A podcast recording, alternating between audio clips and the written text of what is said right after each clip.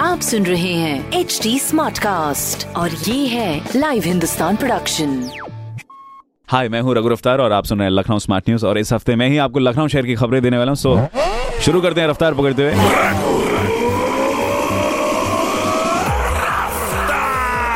पहली खबर 24 से 26 जनवरी को यूपी दिवस पर लखनऊ और नोएडा में कई कार्यक्रमों का आयोजन किया जा रहा है, जिसमें हस्तशिल्प और स्थानीय उत्पादों पर ज़्यादा ज़ोर दिया जाएगा।